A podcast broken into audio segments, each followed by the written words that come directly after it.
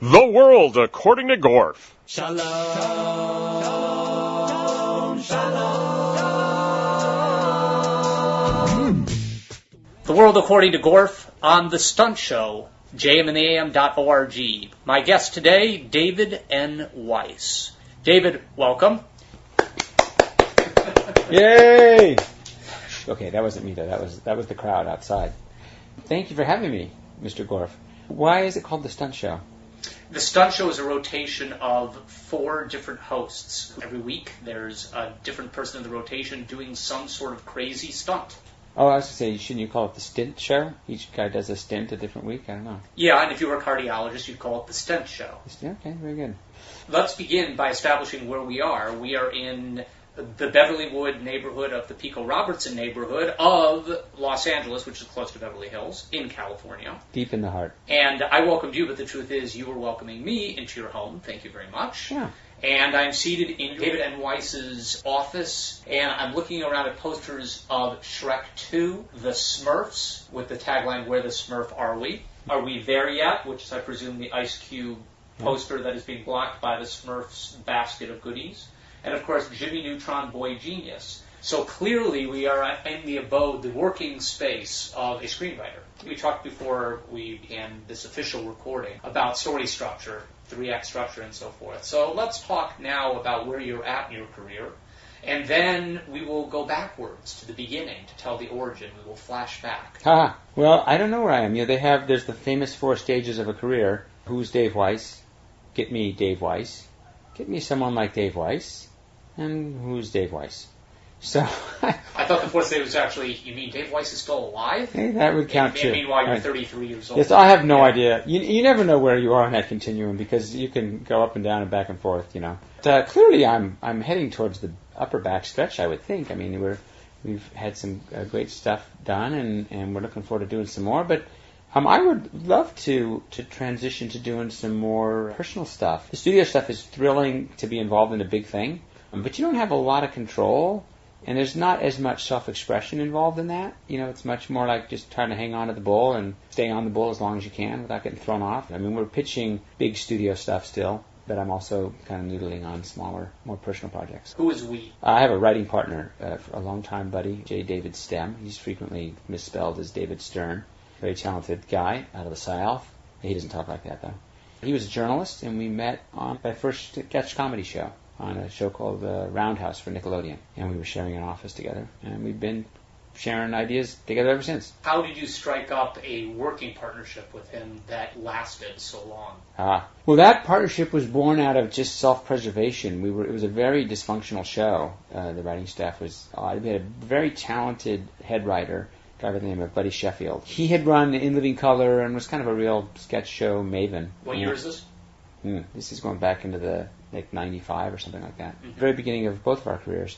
And we were thrown into an office together just to share space. And, and as Buddy would get some headaches and he wasn't always there, and then the writers were sort of left to you know, fend for themselves, and it became very much sort of like Lord of the Flies. So we just sort of, everyone sort of hunkered down and, you know, just kind of tried to survive. And we would kind of borrow jokes from each other and then thought, well, why don't we just sort of make it official? We'll just really write some of these things together. And and then after that, I got a gig running a Bible series for Zondervan Publishing and uh, Focus on the Family called The Story Keepers. And I needed writers. So uh, I hired a couple buddies from film school, and I hired Dave. And we worked out of uh, out of a garage in a house I was renting, you know, a few blocks away from here, 20 years ago or more. And um, we did this 13 episode series, which was a blast, and I ran the show. And David really became very helpful. I started directing some shorts for Josh McDowell, who was an evangelical minister. This was my earlier incarnation. And I needed someone to help run the show and some help on the sketches I was writing for Josh McDowell and shooting. We were shooting in Kansas City. So when I went back to shoot, Dave stayed and, and helped kind of assistant show run. And then I brought him on to help me with the shoot in Kansas City. And, and he had the good idea, let's just write a spec script for TV. Let's get into the bigger TV business. And we wrote a spec Frasier. Frasier. Yeah, that, back when that was the hot show. You know, mm-hmm. for a long time. Dating myself here. And we did that together and went to work for Klasky Csupo. Uh, Explain which production company that is. Klasky Csupo was the company that originally animated The Simpsons and then uh, created the Rugrats. They needed somebody to help write pilots for new shows, and we were writing these little 14-minute pilots, wacky animated pilots for for Gabor Csupo, who's an amazing visual artist out of Hungary. And that kind of brought all these Eastern European artists with him with the crazy spiked-haired characters and the wacky colors. And, and uh, that went really well, and they gave us the Rugrats to run. It went out of production, and they, they were done making them. And Sumner Redstone at Viacom said, let's, let's make movies, and let's turn this into a into a franchise. And so we got hired to put it back into production. Ran that show for a year and then did the movies. And that was really the beginning of our professional partnership. Talk a little bit about how you work together as a team. It might be confusing that two people will collaborate and write one script with one unified voice. Also, tell me a little bit about how you approach, thank you, writing animation versus writing live action, which is to say, writing cartoons versus writing something that is going to involve actors. Uh, who are both on camera and also heard on the soundtrack writing with a partner can go all different ways. There's a, as many different styles of working with a partner as there are partnerships. Sort of like a second marriage. You really have to learn to give and take and figure out, you know, how to avoid each other's pet peeves. And I find that when I'm fighting with my partner, which thank God I don't do that often, but when I do, I tend to get along better with my wife.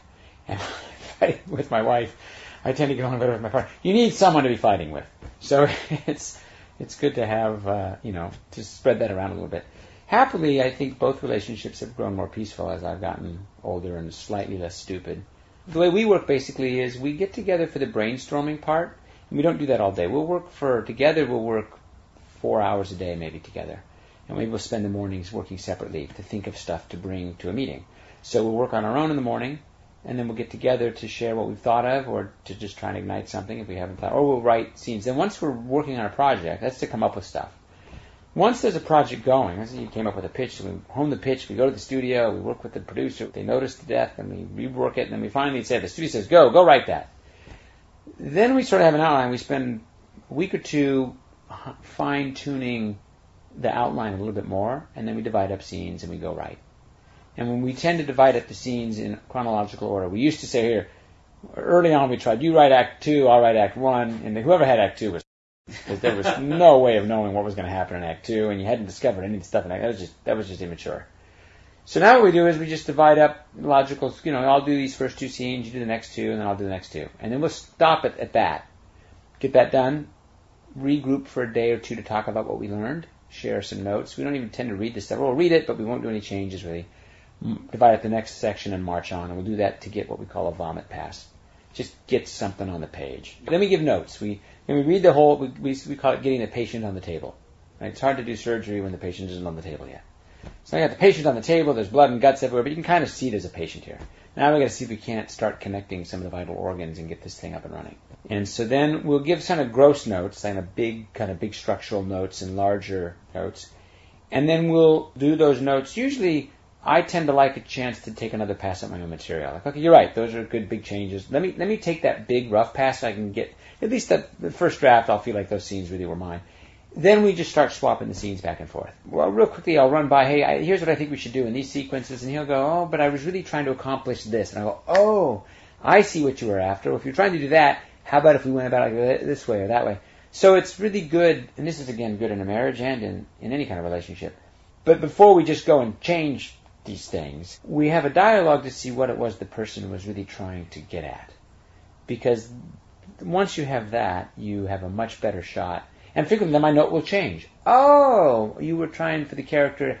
Okay, you know what? I, I take back my note. I like what you were trying to do. I didn't see that. If that's what we're doing, these minor changes would work for me. And then, then we just change, we just swap scenes. I'll go take a pass at his stuff, he'll take a pass, and we just keep passing it back and forth. Frequently at that point, near the end, just online. We won't get together.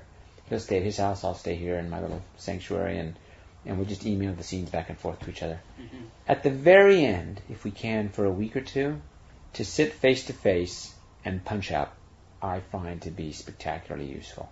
There's a synergy that happens at that moment that doesn't happen in the separate space.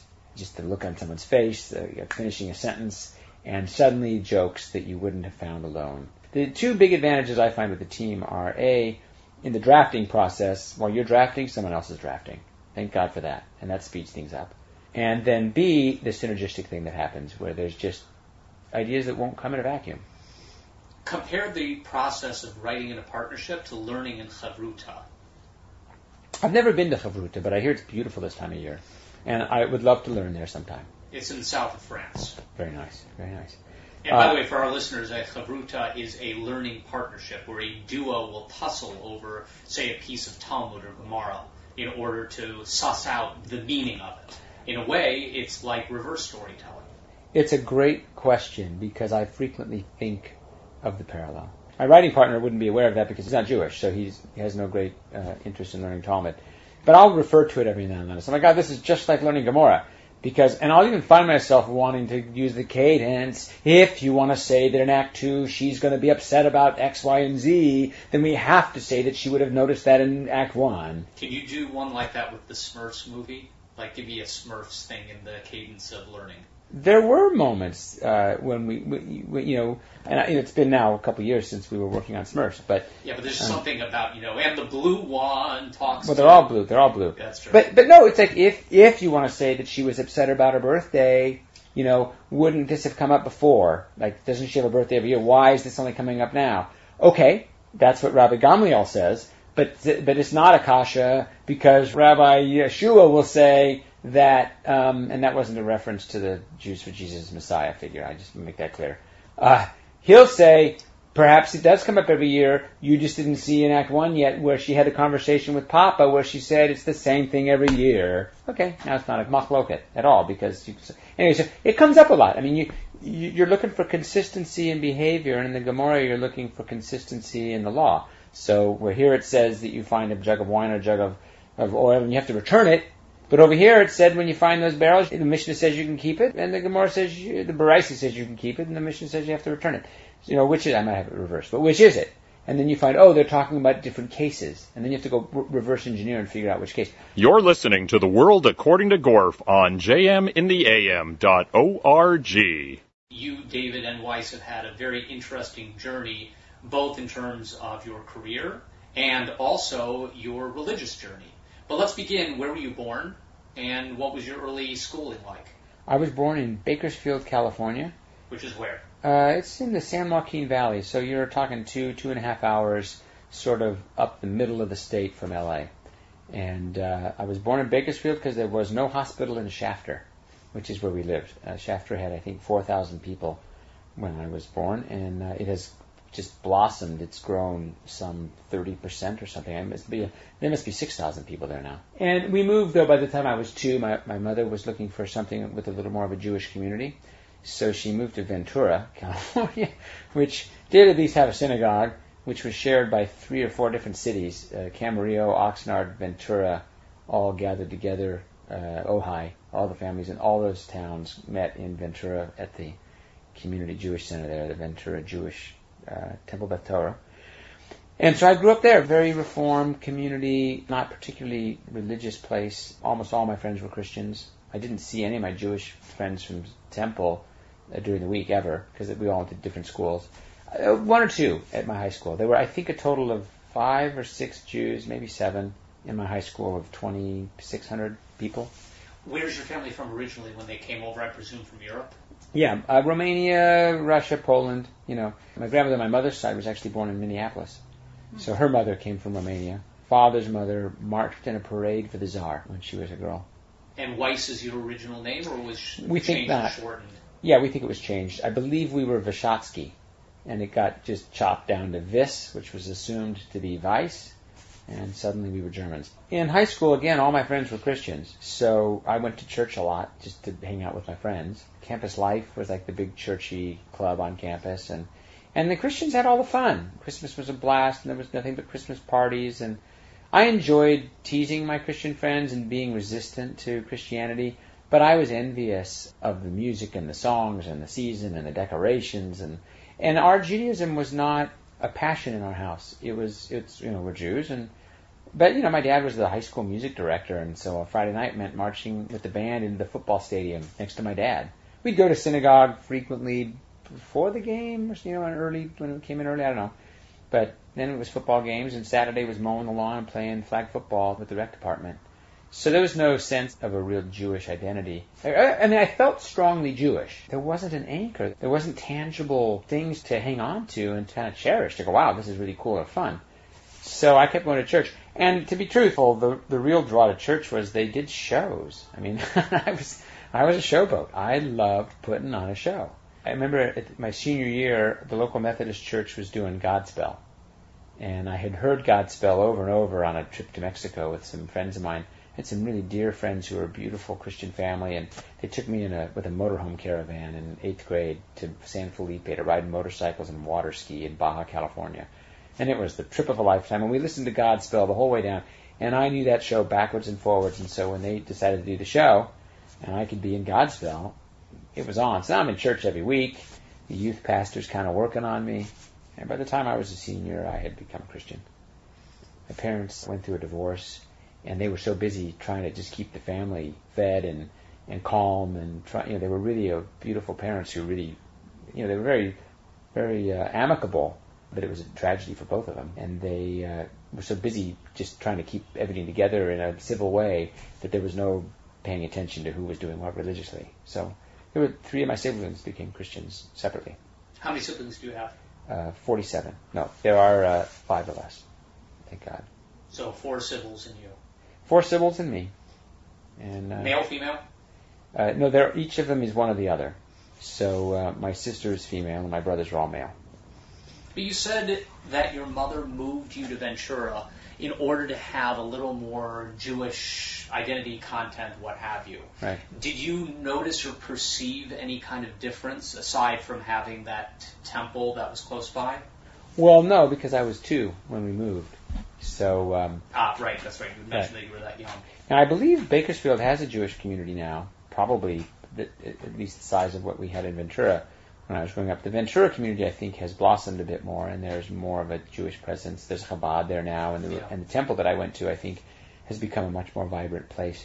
And I believe there's been a real move towards a more spiritual and traditional base amongst the Reform movement, from what I hear. I, I believe they kosher the kitchen up there to have kosher events, or at least they were teaching classes about that.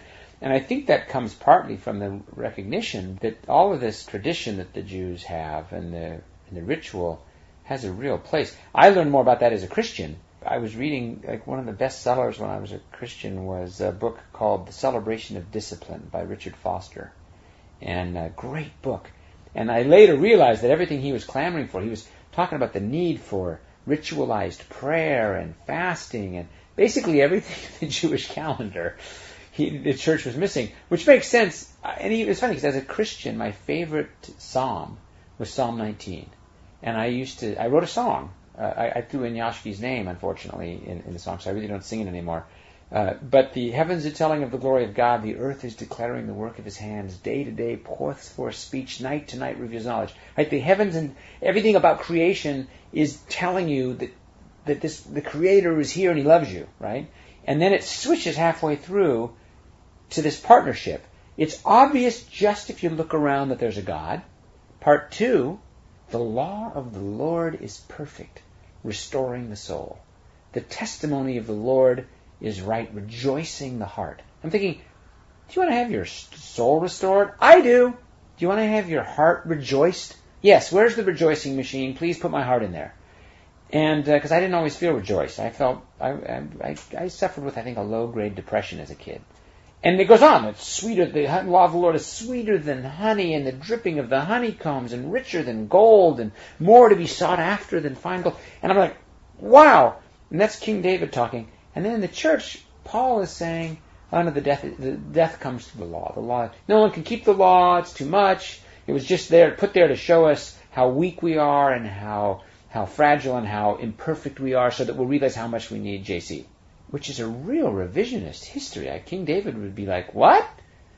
And now that I'm practicing these laws and I'm walking to synagogue with my beautiful children, and we're spending 20 minutes on this walk. Well, it's shortened now that we're moved into the hood, but for 17 years, I walked to Westwood Kehilla, and which was a mile walk, and we looked at the spiders together, and we stopped at the walking tree, and the kids got a treat, and we memorized the order of the books of the Torah together, and we talked about their day, and we it was just it was the highlight of my week. And you want to tell me that that somehow not driving on Shabbos is a limitation? It, it was it, it gave my kids a childhood with their father, you know, and and their mother, and we're talking about your high school experience. By the time you were a senior, you were a Christian. Did you actually convert? Did you undertake some kind of a Yeah.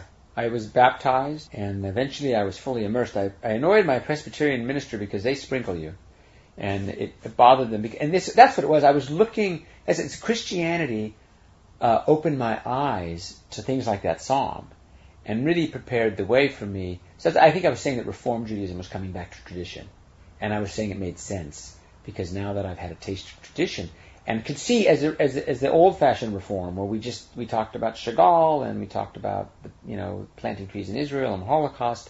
Those are important things, but they're not. They don't rejoice your heart, and they're not going to cause someone to cling to the faith. I remember distinctly hearing lots and lots of statistics. Judaism is dying. We're in in in two more generations, there aren't going to be any Jews at this rate. So we really need you guys to hold your, you know, hold it on. I'm thinking, that's the marketing plan. Tell us that it's over. And it's like it's like saying the Titanic is sinking. Please, everyone, we need more people to get on because it's not going to be here much longer. No. So Christianity was about life and eternal life and JC and and if you don't have a Jewish education and you don't know all of this richness and beauty and eternity in, in, in, in this incredible practice, you hadn't tasted that, then it's easy to jump off of it. And I did. And I, and I was baptized and I joined the church and, I, and it took me a little while to get into it really. I was more looking for hugs and family. You know, a, a lot of people get into the church based on the dysfunction that they're coming out of. Keeping kosher is not a good way to solve your dysfunction. Keeping kosher is something you do to be obedient to an eternal creator. Going someplace where you get a lot of hugs can be both. But I, I came at it more from a, I, you know, my parents had gone through divorce and I had some needs and, and the community was warm and welcoming and so that's why, I, you know, that's why I did that, I think. So I was baptized twice just to make sure it stuck. The immersion part annoyed the Presbyterian minister because they, they believe you don't need to be immersed, so there was sort of a disregard for Presbyterian theology by suggesting it, their sprinkling wasn't enough. It turns out it was a mikveh. I mean, that, that's what I was looking for. I mean, almost everything that I was looking for in Christianity, I found the original version of it in my Judaism later. Like the baptism was a mikveh. Like, duh. I go to the mikveh now, and I'm like, ah. And this, that's exactly where the baptism came from, you know? If that story happened, John took JC and put him in the Jordan, and they, he put him in the mikveh. My morning quiet time with InterVarsity Christian Fellowship turned out to be Shakris, you know? Even the wrapping of the tefillin there's a move that you do when you say Shema and you say you'll bind them upon a sign upon your arm. You touch that and it'll be on your head, frontlets your between your eyes, and you touch that. And that move is a crisscross pattern, which later, when I was dating a Catholic girl in Ireland, when I was still a Christian, and I began to genuflect, it felt great, and I didn't know why. This movement from my heart to my head to my arm, back and forth. I, to this day, it feels really good. I was like, I was the only Presbyterian when I came back from Dublin who would genuflect.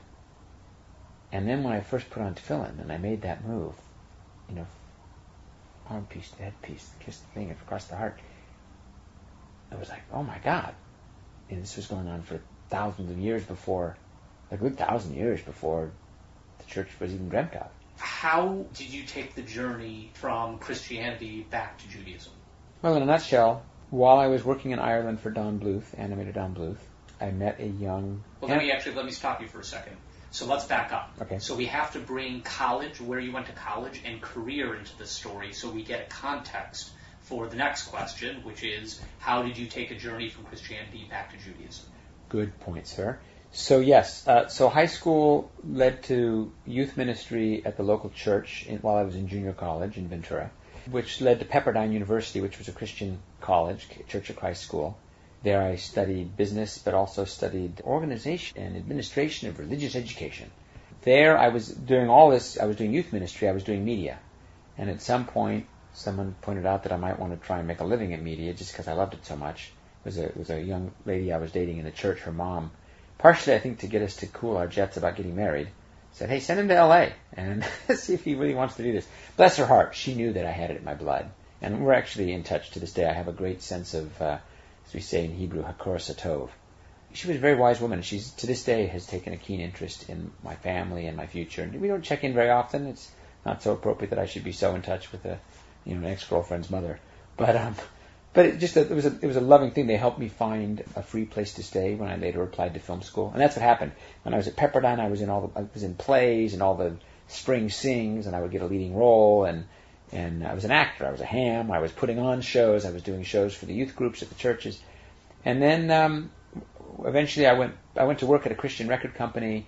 Was still doing all my youth work, media work, and, and this woman said he should go to LA. And I moved to LA. I went back to Pepperdine after a couple of years of working and audited theater classes. The theater professor said he should go to film school. There's no money in theater, and I applied to USC and got into USC Film School, sort of a miracle. And made a Christian action adventure comedy film there that won some awards and got me an agent. That agent got me a gig writing for a Mormon guy because I had written a Christian action adventure comedy spec script after my film that I did at USC. And that guy sent the script to Dublin to Don Bluth, um, looking for funding. Don wasn't interested in doing live action films, but he liked the writing, and he brought me over to do a rewrite for a couple weeks on a film that eventually became All Dogs Go to Heaven, and I ended up staying in Ireland for almost two years. I was doing youth work there, invited a young guy to come and teach a class at the, for my church group, a young Orthodox guy that I met there, an animator by the name of David Steinberg. So Orthodox Jewish. Orthodox Jew. I'd never really met one before, and I had to go all the way to Ireland to meet my first. And it turned out he was uh, from Chicago, where my folks were from, and then he we both moved back to LA at the same time. But we started the dialogue and a friendship in Dublin, and uh, that goes on to this day. He's a neighbor and a dear friend, and I'm I have a Korsatov for him because his Jewish education, filtered through our conversations over coffee and work, really got me much more intrigued by my by my tradition, by the tradition I didn't know I had. Observant Judaism. There's all this rich, rich stuff going on that growing up in the community at the time that I did, I just wasn't exposed to. It was funny because it was propelled by a passion that I got in church. The Christians are very big on following God at any cost. If there's a God, you should have allegiance to Him, and that should be your focus. So I didn't get that so much growing up as a Jew. But here I, I discovered it in the church and then realized after meeting David that this is an invention of the, what's it, it's an invention of God's. and he gave it to Moses, and Moses gave it, you know, to Yeshua, and then he gave it to the, you know, the men of the great assembly, or to the prophets and the judges, and, and down the line, and now we have it from our rabbis. And as King David said, it's delicious. So I just started down that path, and it was a slow transition, four or five years, I think, slowly going to church less and less, and, and going to synagogue more and more. What was the response of your Christian friends or compatriots? Well, mostly they were intrigued at first, and then they were really surprised when, when they realized it wasn't just me combining, you know, some beautiful Jewish traditions with my faith in JC. And then that got a little bumpy. Some of my friends had a harder time staying friends, but very few. The ones that were really dear friends have stayed friends to this day. Probably don't talk religion so much, and I think secretly, or not so secretly, many of them are still praying for my salvation. But they mean well, and some of them, I think, are are some of the more moderate ones see sort of what I saw in David Steinberg. If you're keeping God's commandments, you're really in the covenant still. That's a hard thing, I think, for Christians to see. But if you t- step outside of your modern Christianity and you look at historically what Jews were taught to believe by God Himself, the business of saying the law was there to teach us we couldn't keep it doesn't hold up. It's too beautiful, the law, and there's too many places where forgiveness has nothing to do with being perfect. I had an interesting lunch with a famous actor who became a Christian, and he a had, Jewish actor originally, you said? No, no, he was a Christian actor, and we had a lunch. I think under the guise of asking me how I work professionally with my faith, because he was getting a little bit of trouble from his secular employers because he was too religious, and here I am wearing a yarmulke and keeping kosher, and I'm kind of out there with my faith my, you know, my career hasn't suffered from for religious reasons ever really. I mean, it may suffer now and then if I don't write well, but but nobody seems to not hire me because I'm Jewish. The lunch quickly turned to a discussion of, of my salvation, and he made this kind of weird point that he said to me, David, have you ever lied? And I said, you know, I hate to say it, but if I told you I hadn't, I'd be lying now. And he said, well, what does that make you? And I said, that makes me someone who told a lie now and then and feels terrible about it, and I'm really trying not to do that again. He and he was that wasn't the answer he was looking for. He thought the natural thing is I'm a liar. I said, God, I hope not. That's a horrible thing to define yourself as because you did something once. He said, have you ever stolen anything? And I had to confess that when I was six or seven, I took a Snickers bar from Sav-On, and I felt so guilty about it. I ate half of it, and then I took the other half to my mom and said, I confessed. She made me take it back, and we paid for it. He said, well, what does that make you? And I said, that makes me a six-year-old who had bad judgment. He said, no, it makes you a thief. And I said, are you joking me? Is this, do you teach your kids this? Are your, are your children thieves and liars? And he said, well, they would be, but thank God they're washed in the blood of Jesus. And I said, Oh my heavens. I said, as a Jew, I would never label my child a thief or a liar. I, I tell my children they're children of the creator of the universe. And they're spectacular, miraculous creations. And they have a raging battle going on inside them between their evil inclination or their desire to do something selfish or to maybe get that extra candy bar that isn't theirs and the desire to be who they are, which is this wonderful human with fantastic potential. And that that struggle will always be there, but that as long as they choose good more than they choose the dark side and they continue to strive to improve themselves, then they will always be this, you know, they're just a spectacular child of God. We fall down. The question is, do you get back up? And I find that to be a, a more realistic, healthy approach. He said, well, I don't think so. And I, so I said, let's, let me ask you this. Have you ever done any bad acting? And he, he looked at me for a minute and I said, what does that make you? I said, there's no Jesus to save you from bad acting. If you ever, you're a bad actor. And he was a little flummoxed, I think. That logic doesn't hold up, and the, and the scriptures don't support it. So my friends that think that I should be a Christian, I would challenge them just to look in their own Bibles a little more, because it doesn't make sense. Comments, questions, or you just want to fetch? Go to facebook.com slash the world according to Gorf. David N. Weiss, does your experience in the church give you any insights into Jews who, to cite the Pew report, which everybody's been talking about, Jews that may be part of a good 50% of our people who within 20 years may not be Jews anymore because they have not perhaps had the inspiration to value their Judaism or go on the same path as you have? And I guess what I'm asking is, what kind of advice would you give for inspiring people to want to value their Judaism? You know, my understanding is they have a similar problem in the church that, that young people who maybe are very active in the church in their teens or late teens and even early 20s tend to fade away pretty quickly. I think that is a reality of our universe. I, and I could be completely wrong. I'm not a sociologist, and I haven't done that many uh, scientific surveys on this.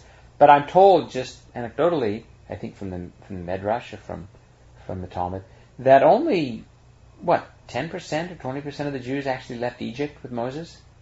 That that most of them stayed behind, and that historically that's just always been the case. And it fits with me poetically as a writer, my experience of all of life, that the people that are actually doing something that's meaningful and will last, it's a hard decision. The average Joe wants to come home from work and pop a soda or beer or whatever and sit on the couch and unwind.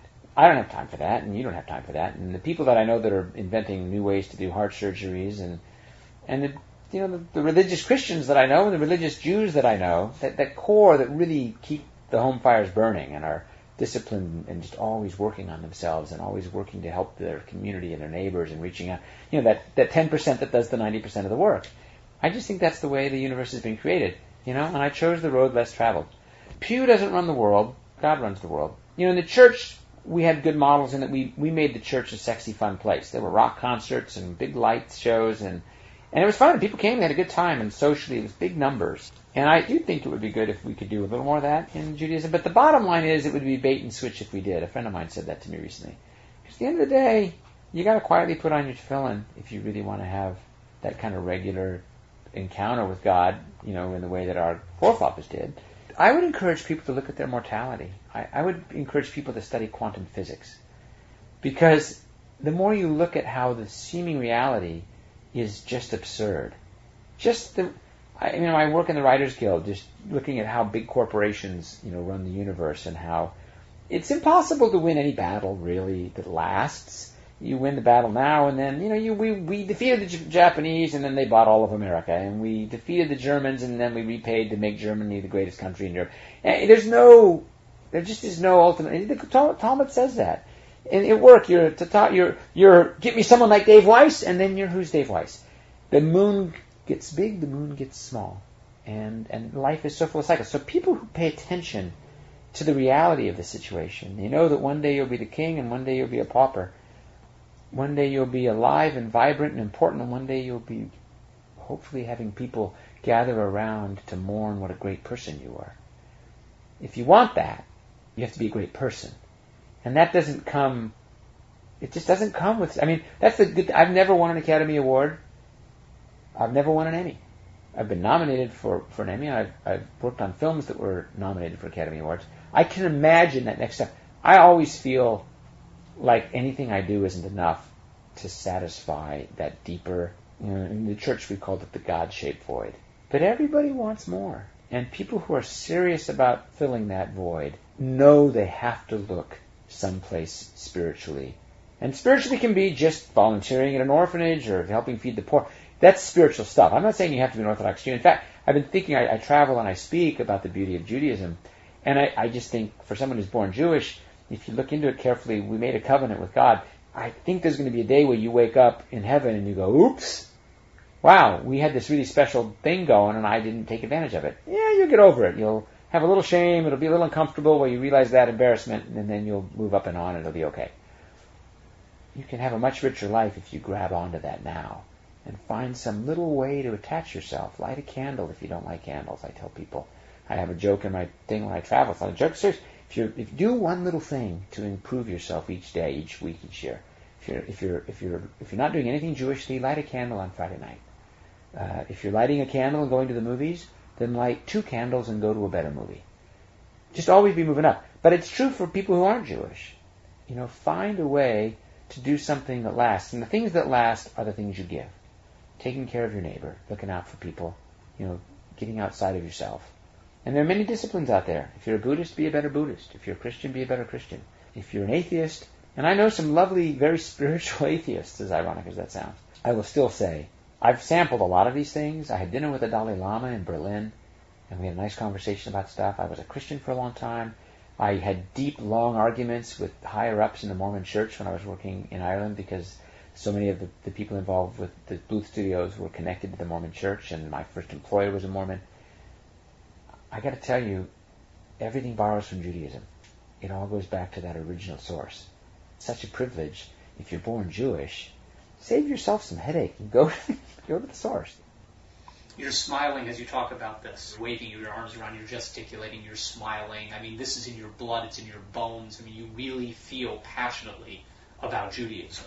I just can't find anything else uh, in life that reaches as far and as deep and, la- and, and is lasting. And, and it's, it's permeated every aspect of my life. So I'm looking at these pictures of my children on my desk and my wife and this home and the family and all the adventures we've had. They've all been centered around Jewish life and Israel and going to Israel and sending my kids to Jewish camps and the Shabbat table. And it is, it's, as you said, bone. It's in my bones. It's, it's all, Judaism is something you touch. You put your hands on it that's what I mean. It's one of the beautiful things about it is that it's it's here and it's there. You know, it's in this life and it's in the world to come. Where did you meet your wife? In church. yeah, she was a good Presbyterian girl. How did you end up becoming a from religiously observant Jewish family? One little tiny step at a time, just chasing after what was delicious and class here, class there. You know, I met this fellow, David Steinberg, in Ireland, and he got me thinking. And then I met uh, Michael Medved, uh, the film critic and radio guy, and uh, he was he invited me to his house for a Shabbos lunch. We were a, both on the board of a film advisory board of a film festival. Uh, he invited me to his house for lunch, and I was so taken by that lunch, I kept going back, and then going to his synagogue where it was just such a great outreach place, and just young people come in to explore their heritage. And we'd go to a class, and there was a rabbi there, Rabbi uh, Goldberg, who now runs uh, Yeshiva Or Eliyahu who was just the sweetest, most delicious, uh, gentle soul, but with just you know the kind of wisdom you go sit in a class and just everything he says just makes your brain crackle. Just beautiful, simple little stuff that made a difference in how you faced your challenges every day. I, we kept going back, and then she kept coming with me, and then she enrolled us in a class at the University of Judaism. That's what it used to be called, and and then she said, I want to have a full Orthodox conversion so our children will never be challenged if they moved to the most fanatical religious place on the planet. And so she enrolled us in like a three-year study course with, you know, some very long-bearded rabbis. And here we are. How did her family take to the conversion, by the way? they were very uh, warm about it and open about it, but I think it was painful for them because even though she didn't mean it, there was no way around the fact that it was, in a way, a repudiation of what they had given her as a child. So that was hard. And we tried to be very sensitive about that. But they were always very openly supportive. And they were very delighted that, at least, even, even though it wasn't the church upbringing they were hoping for, the trappings of the Judaism were so lovely. And when you look at little Jewish kids coming out of Jewish day schools and their little yarmulkes on and the payas flopping and the tzitzis waving and the joy and the and the dedication and the just the obvious commitment to the Father in heaven, which is how they you know related to it. It was just so tangible that I think that warmed their hearts a bit and it made it much easier for them to face you know what was otherwise a loss. You wear your kippah, your yarmulke, when you work, and you said before that you're very open about your religion. How is that perceived by other Jewish people in particular Orthodox Jewish people who may prefer to wear a hat and not wear a kippah.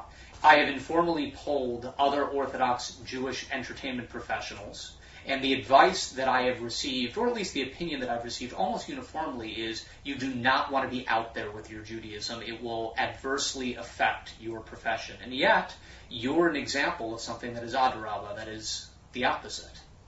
I don't know for sure that it that it hasn't adversely affected me. I haven't perceived that. People tend to be very warm, and Hollywood is full of so many eclectic personalities that I think it's pretty easy just to lump me in with any of the other kind of uh, particular eclectic behaviors that people have. I also try not to, I even though I'm wearing a yarmulke, I do try not to make any deal of it. I don't walk in and say, "Hey, it's you know it's time for prayer." I I try and stay focused on what we're about. yeah, but a lot of stuff is done over lunch. A lot of business is done over lunch, for example. And if you're in, say, uh, the Warner commissary, or the, given your status in the industry, the Warner Executive Dining Hall, you will not be eating what everyone else is eating. You may not be eating at all. It's hard in some instances not to call attention to yourself. No, it definitely comes up but we take care of it in kind of a business-like way. And I try and feel out the situation. If you know the studios will say, "Gosh, you know, can we get you a special meal or something?" And some in some cases they really want to do that, and I'm, I'm I'm delighted by that. In other cases, you can tell it would be pushing it a bit, and I don't feel like I should get special treatment because I've chosen an you know an unusual path.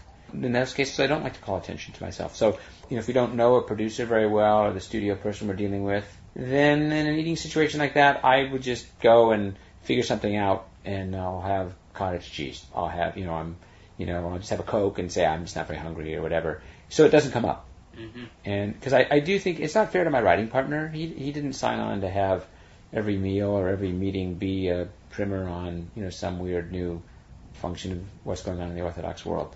So even though I'm out there with it, I try and be pretty invisible you know, so yes, I'm wearing a kippah. I don't wear a neon or striped kippah. It's just a black leather kippah. So with my dark hair, I'm not even sure people always notice it. You're listening to The World According to Gorf on the Nachum Segal Network. David N. Weiss, bring us up to the future. Tell us a little bit about your filmography, what you've worked on, what you felt passionate about, and what your aspirations are moving into the future career-wise. Probably most proud probably my first film, All Dogs, just because it was my first. It holds a sweet spot in my little heart. And the Rugrats Hanukkah special is another because it's such a rich opportunity to tell the Hanukkah story, since my Jewishness is such a part of who I am that in my line of work, you don't very often get a chance to actually do something that's so spiritual. And I'd never try and push that into any of my projects because you know I'm there to do a job, and they want a movie that is going to be universal in nature, and and also just the audience wants that. The audience doesn't want a sermon; they want a funny or a heartwarming movie. When you get that opportunity to do something sort of spiritual, that's a neat opportunity. But in every film, I find a moment to be proud, where I can find a little moment that has some universal truth. So just looking, looking at the walls, you know, there's just the moment in Smurfs when Papa apologizes to Clumsy at the end for believing more in a vision than believing in clumsy and seeing that vision, which ordinarily should be the gospel. You know, you're talking about this sagacious elder Smurf who, when he sees the future, that's the future, and yet clumsy defies it, which proves that we, you know, we have the ability to to transcend the stars And that's a universal truth, but for me personally, there's a little bit of pride in knowing that that was sort of Abraham's takeaway from God saying you'll be above the stars. In Shrek 2, that, you know, in my mind, I was writing towards a definition of love that I'd heard from a very wise fellow. What's important to you is important to me. I do a whole spiel, which I won't bore you with now when I travel and speak, about how hard that is to do. But, you know, Shrek does that, and at the end, when the king is a frog, and he realized he's been hiding that, there's a heartfelt moment that came to us early on, and you see that in the movie. That makes me proud. So going forward, love to keep finding moments like that and putting them in big movies. You talked about personal projects way back in the beginning of our discussion. Give me an example of a, a personal project that would be dear to you. Uh, Stemi and I are both beginning to, Stemi is the nickname for David Stem, my writing partner. We're both beginning to noodle more on projects that are less about finding the next thing that a studio is already owns the rights to and wants to exploit, which is still a great business to be in and starting to more just call things from closing our eyes and saying what delights us. And so we each have. I don't really want to go into the specifics of because we're each working on one, and uh, until they're a little further along, I'd rather not reveal what it is. But but needless to say, that next step creatively, we've I think we've done a great job of taking underlying properties and helping studios realize them for a broad audience, international audience, whether it's a sequel, whether it's a TV show, whether it's a book. You know, looking around this room almost everything was a rewrite of some sort. So I think the next frontier for us is to go out with something more original. We've we've done that for studios where we've written and they've gotten pretty close, but none of them have ever been greenlit. And when it's time for that to be rewritten, can you then go in and say, "We're the best rewrite people in town. Let us rewrite ourselves"? I can say it. I hear you. I want to get back to one thing before we wrap up. This might be a slightly insensitive question, so forgive me in advance. Let's say one of your children comes to you and says, Dad, I want to be a Christian. That's funny. I, I was I, I, was worried about what they might want to be, but that didn't come to mind. You know, it's funny. That one doesn't worry me in particular. It's very, very unusual. In fact, I don't know of any cases, with the exception of one that I heard about that definitely seemed to have more to do with this broken soul, wounded bird syndrome. Orthodox Jews don't become Christians. They wander out. They'll be secular, maybe they'll become Buddhist. They don't become Christians. People with a strong Jewish education just have a hard time going that way. It's just swimming backwards. They become other things. Orthodox Jews leave the faith in frightening numbers. But again, not that frightening if we say that God runs the world and He's aware of what the numbers are going to be. It's interesting that as a people, we've always been, what, we've always sort of ranged somewhere between, what, 12 and 18 million? That's in itself sort of a weird miracle. That group should either disappear, which it just hasn't done, thank God, or it should be astronomically huge and grow exponentially. And yet it just sort of stays in this steady area, which again goes back to that. So I'm not worried about them becoming Christians. I'm worried about them more deciding this isn't for them and maybe just getting absorbed into secular culture. The Jews tend to assimilate up and into comfort and hipness and style. They didn't assimilate much at all in Poland because the Polish countryside and the peasants therein offered no great getaway. They assimilated like mad in Rome and in Greece, where they were at the height of secular culture, probably in Babylonia and in America and in Western Europe. So, practically speaking, you live in Hollywood. There is a lot of what the rabbis in Israel used to call gashmias, or a lot of um, worldliness, materialism. Yeah, yeah, yeah, superficiality. Well, it's sex, drugs, and rock and roll. Yeah, it's pleasure, baby. It's great music. It's great food. It's a great club scene. It's vibrance, and it's not mistaken to say it looks like life. It, it can be very rich, but it's not eternal. But your kids are going to be exposed. They are exposed. They're exposed to the red carpet and the People magazine and the whole schmear. So how do you raise them? And I think you are in a heightened position when it comes to the secular world and the secular life. And yet you are raising your children to be observant Jews. So is there a takeaway that other parents who are maybe in middle America or on the eastern seaboard, is there a takeaway that they can have to say, something you are doing is something that they can do also to keep their kids on the road to Jewish continuity? Uh, yes and no. I wish that I could say, hey, I'm this stellar example and do like I do, and I can guarantee you your kids are going to stay on this path and they're going to have wonderful Jewish families and grandchildren and great grandchildren, and the, and the line will go on. My wife and I both live in a fair bit of worry that our kids will be really swept up in the secular life. They show signs of it at times in Los Angeles, and you look at the Jewish day schools here. The kids are everyone's got a cell phone. There's a lot of texting going on on Shabbos. There's a lot of kids not keeping kosher. There's a lot of kids jumping a car. On, on, that's happening. And my kids are surrounded by it, and I can't tell you for sure that they're not now and then taking part in it. So that worries me. And it's not what I wanted. And when we started out, I had this fantasy that, well, if you're really, you know, you put on a black hat and you go to a very religious Jewish day school, we started at a much more conservative Jewish, I mean, conservative meaning more black hat, more yeshivish school and uh, both of the kids had some learning disabilities, so we had to go to a school that had more programming available, which was a more modern Orthodox.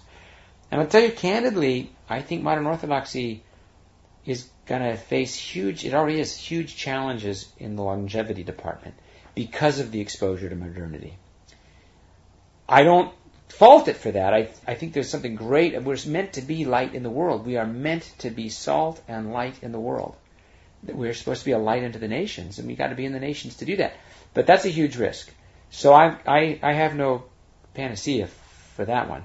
But I will say this: our children were raised with a joy of Judaism, and we made it fun, and we both have a passion for it. And I will. I mean, this is an old saying, and I just certainly didn't invent it. You, except I stumbled on it when I was going to Michael Medved's table. I was watching that table and going, I would want this for my kids, but I know that it'll never happen unless I'm doing it. If you don't have a passion for it, the war is lost.